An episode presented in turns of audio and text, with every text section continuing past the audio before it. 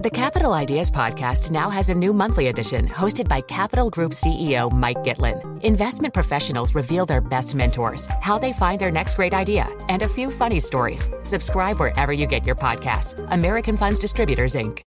Collaborate for a greener future at the Bloomberg Green Festival, a groundbreaking celebration of the thinkers, doers, and innovators leading the way. From design and culture to technology, science, and entertainment. Hear from inspirational speakers and immerse yourself in climate solutions. July 10th through 13th in Seattle. Title sponsor Amazon. Official airline Alaska Airlines. Get 20% off using promo code Radio20 at BloombergLive.com slash Green Festival.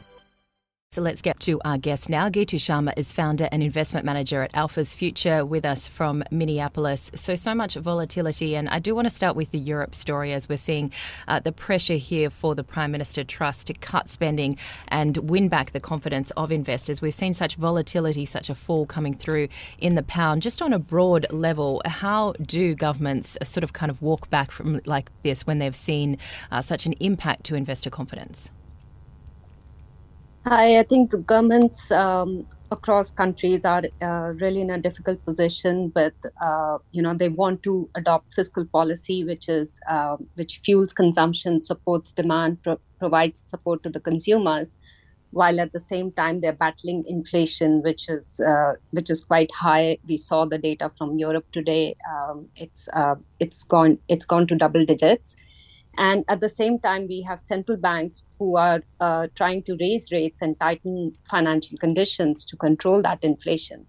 So um, it is a difficult balance, and um, you know, with with all the fiscal stimulus that is coming through uh, in Europe, in UK, and um, possibly in US as well. You talked about the fiscal response for um, Hurricane Ian in Florida. So it's uh, the rebuild of Florida Florida will effectively be inflationary. So it means that quantitative tightening will have to go on longer and faster. And mm. um, it's it's possible that we might see increased systemic risks in the market, as we saw in the case of UK. Yeah, and we heard as well from some of the Fed speakers saying that the volatility that's been caused by the UK, by Europe, won't cause the Fed to pause its tightening campaign. At what point does a US recession or potential recession stop the Fed from raising rates? I think as of now, uh, the Fed is not going to think about recession risk because um, while the data in the US, economic data in the US is slowing down, it's not slowing down at the pace that the Fed uh, expects. Like we, we got weekly um, claims today, which were much uh, lower than expected we have um, stronger consumer sentiment.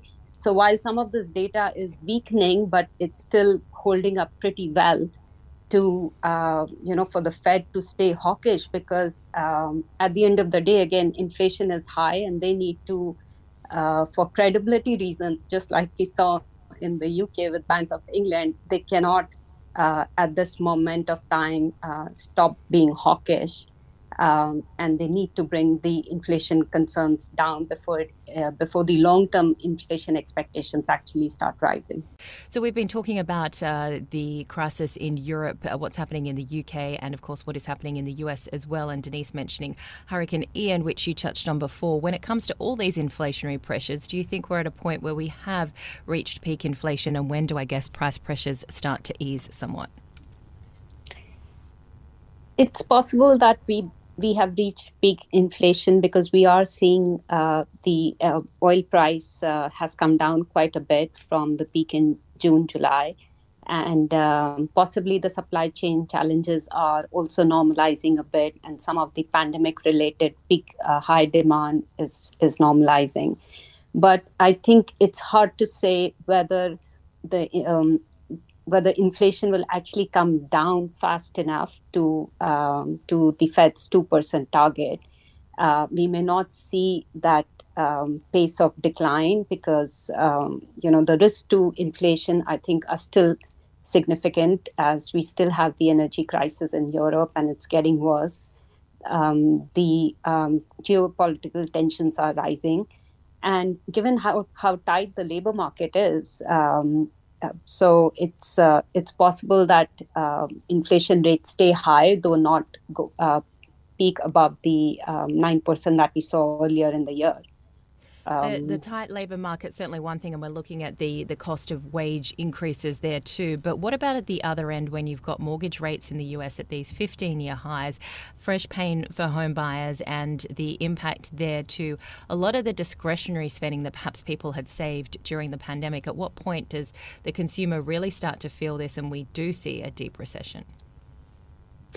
Absolutely. I think home affordability in the US is uh, going down pretty rapidly, and we are seeing uh, a sharp slowdown in housing in the housing market.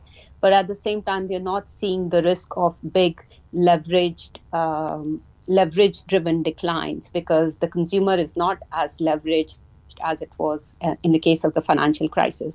So uh, while um, the house prices are coming down, they're still way above pre-pandemic levels, and you have to think. So while uh, we are seeing high mortgage rates making it difficult for consumers to buy new homes right now, at the same time we still have shortage of supply in in the market. So um, and um, uh, you know it's not that we have a lot of inventory. So. Mm when we're looking at asset sorry, when we're looking at asset prices, and particularly we're looking at these uh, multi-year lows on on currencies, for example, with the the dollar strength, and then equities basically trading globally around pandemic levels. What looks attractive to you? So um, at the end of the day, I think the US market remains uh, relatively more attractive. And the reason is that, um, you know, US dollar is, uh, is a safe haven and US market has uh, more defensive stocks than, or um, more defensive sectors than anywhere else.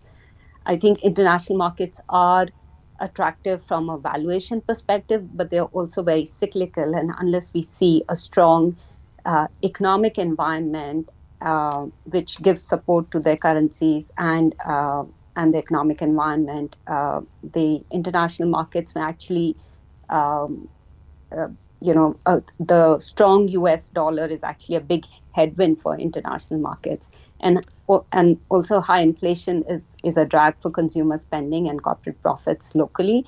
So I think we have to be uh, our recommendation to investors is across markets to be selective looking for individual opportunities where companies have resilient business models and pricing power and have low leverage balance sheet risk. Um, I think investors have to stay diversified, defensive, uh, quality focus, mm. and uh, um, yeah, not try to catch a falling knife. Always good advice. All right, Geetu, thank you and have a great weekend. Geetu Sharma is founder and investment manager at AlphasFuture on the line from Minneapolis for us here on Bloomberg Daybreak Asia. Collaborate for a greener future at the Bloomberg Green Festival, a groundbreaking celebration of the thinkers, doers, and innovators leading the way. From design and culture to technology, science, and entertainment. Hear from inspirational speakers and immerse yourself in climate solutions. July 10th through 13th in Seattle. Title sponsor Amazon. Official airline Alaska Airlines. Get 20% off using promo code Radio20 at BloombergLive.com slash Green Festival.